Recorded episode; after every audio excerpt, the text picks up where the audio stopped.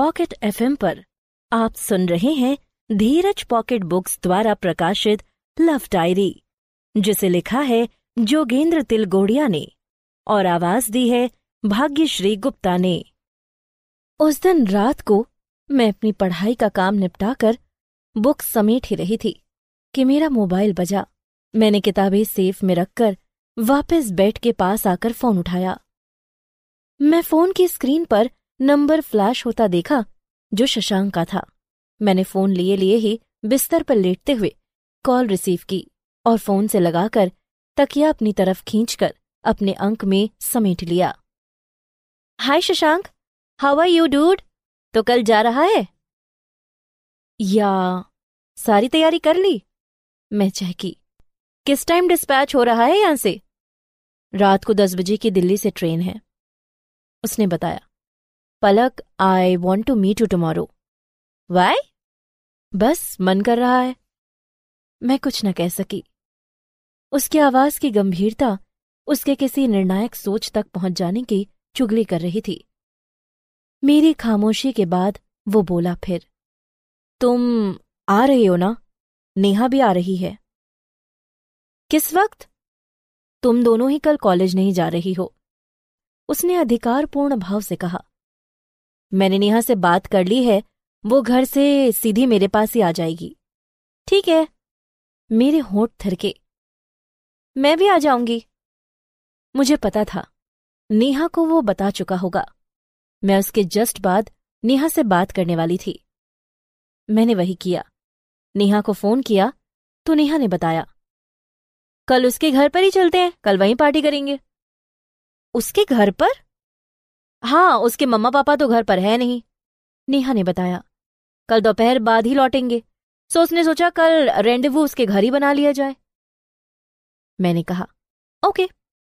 शशांक का घर, वो दो मंजिला मकान था, जो कि एच ब्लॉक शास्त्री नगर में स्थित था।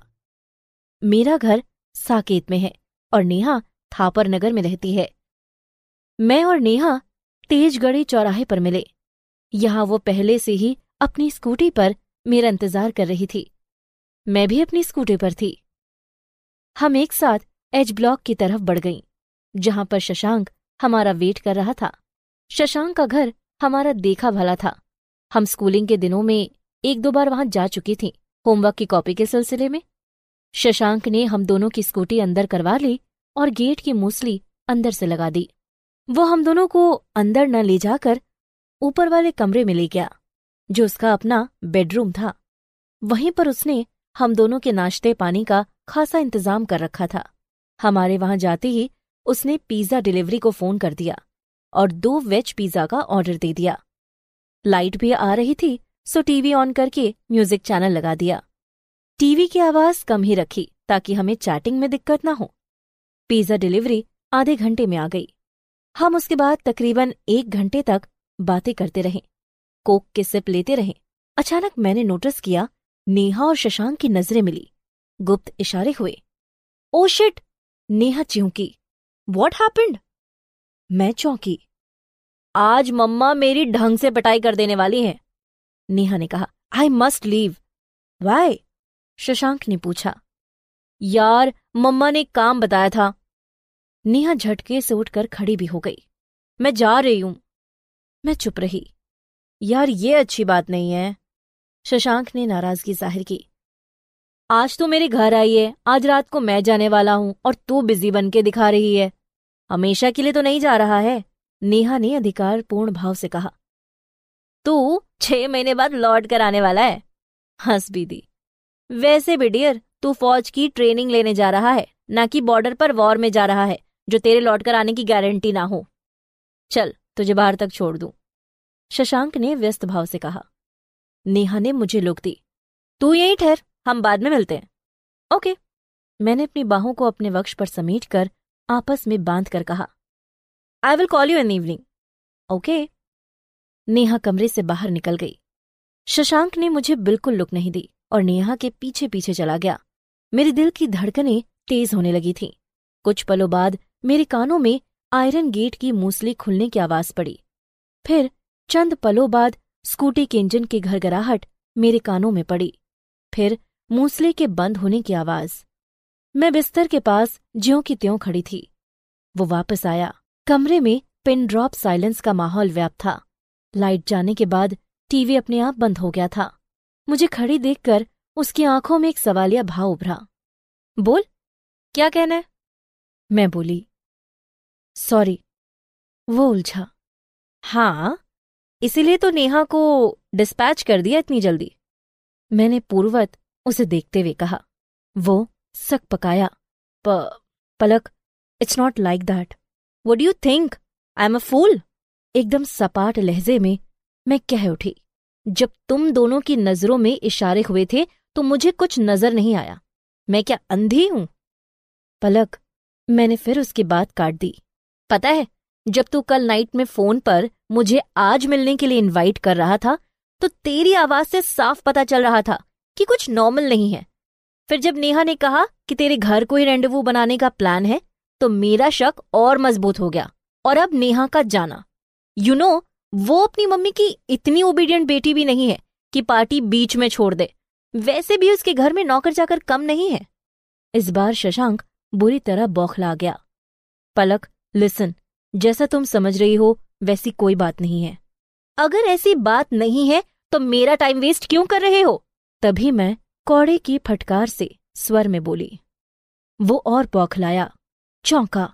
अगले ही पल वो सदीद हैरानी से मेरा चेहरा देखता रह गया, क्योंकि वहाँ पर भी मध्यम से मुस्कान भरतनाट्यम कर रही थी।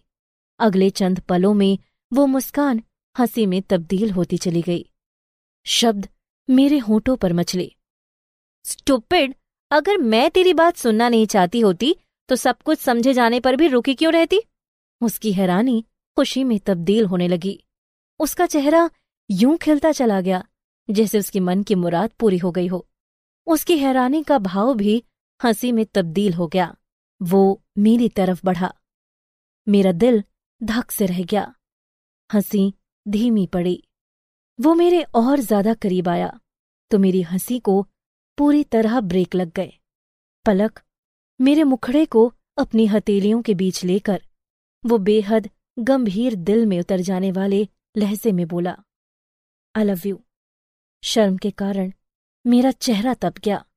मेरे होठ थरथराए, किंतु शब्द अंदर ही रह गए। साँसें अव्यवस्थित हो गई। दिल चंद पलों के लिए जैसे धड़कना भूल गया था।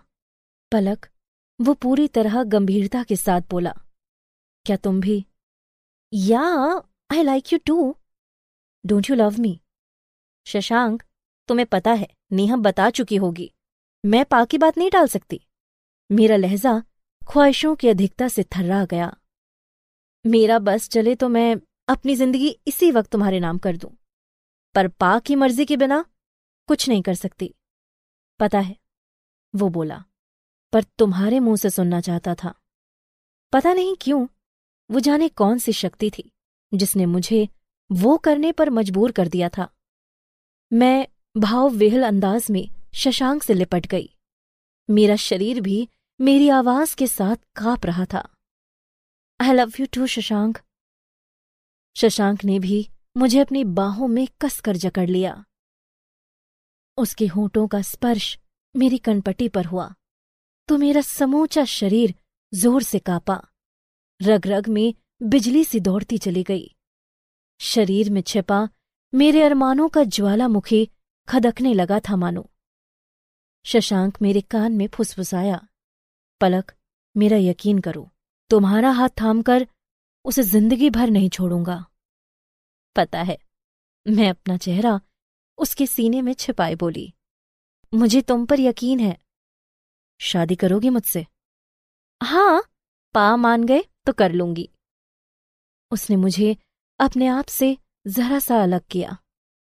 मेरे मुखड़े को फिर हथेलियों के बीच लेकर उसने मेरे माथे पर किस किया। उफ, वो कैसा भवर था, जिसमें मैं फंस गई थी। उस कमबख्त ने जैसे मेरे अरमानों के ज्वालामुखी में विस्फोट कर डालने का इरादा कर लिया था। मैं उस भंवर से निकलना चाहती थी, किंतु निकल नहीं पा रही थी। मुझे पता था, अगर मेरे अरमानों का ज्वालामुखी एक बार फूट पड़ा तो मेरा पूरा वजूद वासना के लावे में फना हो जाएगा। उसने फिर मेरी एक आँख में किस किया। दूसरी आँख को चूमा और फुसफुसाया। आई विश तुम्हारी ज़िंदगी में हमेशा नूर बरसता रहे। मेरे बदन में मानो ज्वालामुखी का लावा दौड़ने लगा था। एक बार फिर दिल धड़कना भूलने सा लगा था। साँसें अंदर ही जब्त हो जाती थी कभी कभी उसके होंठ मेरे मुखड़े पर अपनी मुहर अंकित करने लगे थे। शशांक। मैं मिनमिनाई। उसने मुझे अपनी बाहों में भर लिया। उसके होंठ मेरी गर्दन को चूमते चले जा रहे थे। उसके हाथ मेरे बदन को सहला रहे थे, जहाँ तक उनकी रीच थी। उफ मैं मानो पागल हो गई थी। पूरी तरह बेकाबू। भंवर में फंसी तो पहले से ही थी किंतु अब आंतरिक संघर्ष भी शून्य सा हो गया था। उसने फिर मेरा मुखड़ा अपनी हथेलियों में लिया। आ, आ, मेरी आत्मा छटपटाई for god sake leave me please उस पर मेरी गुजारिश का कोई फ़र्क नहीं पड़ा वो मेरे मुखड़े को फिर चूमने लगा। तभी उसके होंठ मेरे होठों की तरफ़ बढ़े। ग्र डोरबेल की चिंगाड़ के साथ हम दोनों फ्रीज हो गए। मेरे गिर्द फैला भवर बिखर गया। मैंने पूरी ताकत से शशांक को अपने आप से परे धकेल दिया। वो पीछे को धिकिलता हुआ लड़खड़ाया और वहाँ रखी कुर्सी के साथ उलझकर धड़ाम से फर्श पर गिर पड़ा। उसके गले से घुटी घुटी चीख निकली। घर। कॉलबेल पुनः चिंघाड़ी मेरी साँसें बुरी तरह उखड़ी हुई थी तब, जिन्हें मैं लगातार काबू में करने की कोशिश कर रही थी। शशांक विस्फारित नेत्रों से कभी मुझे लुक देता था, कभी उधर जिधर से डोरबेल की आवाज़ आ रही थी। कौन आ गया अब? वो सस्पेंस के कारण हलकान भाव से बुदबुदाया। हालात चोरी करते उस चोर की तरह थी, जिसे थानेदार के आने की आहट मिल गई हो। मैं अपनी उखड़ी सांसों के बीच बोली, देखो, कौन आया? वो उठकर खड़ा हो गया, बोला, मैं देखता हूँ, जो भी होगा, उसे दरवाजे पर से ही दफ़ा कर दूँगा। तुम बस जरा से वेट करो। वो तुरंत ही रूम से बाहर निकल गया। मैं वहीं खड़ी खड़ी अपने हवासों को काबू करने का प्रयास करती रही। मेरे मन में कोई खास उत्कंठा उस अप्रत्याशित विजिटर के लिए नहीं थी। मैं बस मन ही मन उसकी शुक्रगुजार हो रही थी कि वो आया बस। उसी पल मुझे याद आया कि वो शशांक अगंतुक को खड़े पैर ही वहाँ से दफ़ा भी कर देने वाला था। मेरे कानों में गेट की मूसली खुलने की आवाज़ पड़ी तो मैं समझ गई। शशांक गेट खोल रहा था। मैंने तत्काल पर्स उठाया। अपनी चुनरी को अपने वक्ष पर ठीक से फैलाया। चुनरी से अपना चेहरा पोंछा और तुरंत रूम से बाहर निकल गई। मकान की स्टेयर्स मकान की गैलरी में आकर उतर रही थी, जहाँ ठीक सामने गेट था। वहीं गैलरी में मेरी स्कूटी खड़ी थी। सीढ़ियाँ उतरते उतरते जैसे ही मेरी नज़र गेट पर पड़ी तो मेरा सारा खून जम सा गया था। वो अप्रत्याशित विजिटर शशांक की मम्मी थी, जिन्होंने तब तक थैला अपने हाथों में ले रखा था। शशांक से बातें करते करते उन्होंने गैलरी में अपने पास ही खड़ी मेरी स्कूटी को लुक दी। फिर उन्होंने अपनी नज़र को आसपास फिराया तो उनकी निगाह स्टेयर्स की तरफ़ उठी और मुझ पर जा टिकी। अंदर ही अंदर मैं और भी ज़्यादा सहम गई। अरे पलक! वो चहकी। कैसी है तू? कब आई? मैं खुद को संभाल कर स्टेयर्स पर से नीचे उतरी और उनके पास पहुँच गई। मैंने झुककर उनके पैर छुए। नमस्ते भी की आंटी ने मुझे शत शत आशीर्वाद दिए। तुम अकेली हो बेटी? आंटी ने पूछा। जी आ, नेहा भी थी। मैंने खुद को सुसंयत रखते हुए सिर झुकाकर बताया। वो अभी अभी यहाँ से गई है मैं भी जा रही थी। चली जाना बेटा आंटी ने इंसिस्ट किया। अभी अभी तो मैं आई हूँ। बस आंटी हमें भी यहाँ काफ़ी वक्त निकल गया है। घर से भी फ़ोन आ गया है। आंटी, आपसे फिर कभी मुलाकात करूँगी। Now I must go. Aunty ने फिर इंसिस्ट करना चाहा, मगर मैं नहीं रुकी और वहाँ से खिसक ली। मैं जब घर पहुँची तो घर पर कोई भी नहीं था। माली और घर की सफ़ाई वाली नौकरानी घर जा चुके थे। शबनम आंटी घर के किस कोने में थी, मुझे नहीं पता। मैं सीधी अपने बेडरूम में पहुँची। बैग बिस्तर पर फेंका और बिस्तर पर औंधी जा पड़ी। तकिया अपने अंक में कसकर भींच लिया। मेरे अंदर जैसे एक तूफ़ान मचा हुआ था। मेरी रगों का लहू जैसे तेजाब बन गया था। शशांक की हरकतों ने जैसे शांत समुद्र में ज्वार भाटा खड़ा कर दिया था। एकांत मिलते ही दिमाग में पंद्रह मिनट पहले घटी उस घटना की सीन फ्लैश होने लगी। वासना का भवर मेरे वजूद को फिर से अपने घेरे में लेने लग गया था। जब रहा नहीं गया वो तूफ़ान सहा नहीं गया। तो मैंने एक एक करके अपने तमाम कपड़े उतार दिए और बाथरूम में जाकर टब में पानी भरकर टब में जा लेटी। मैंने अपनी गर्दन का पृष्ठभाग टब के किनारे पर टिकाया और लंबी लंबी साँसें लेने लगी।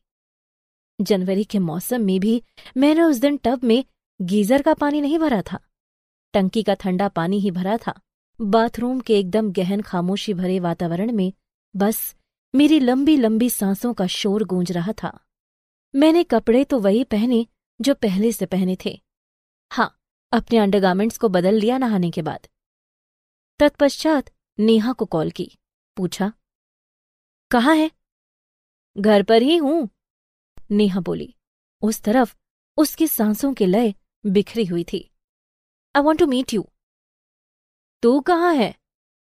घर पर। कब आई? घंटा भर बीत गया। वॉट वो हैरान।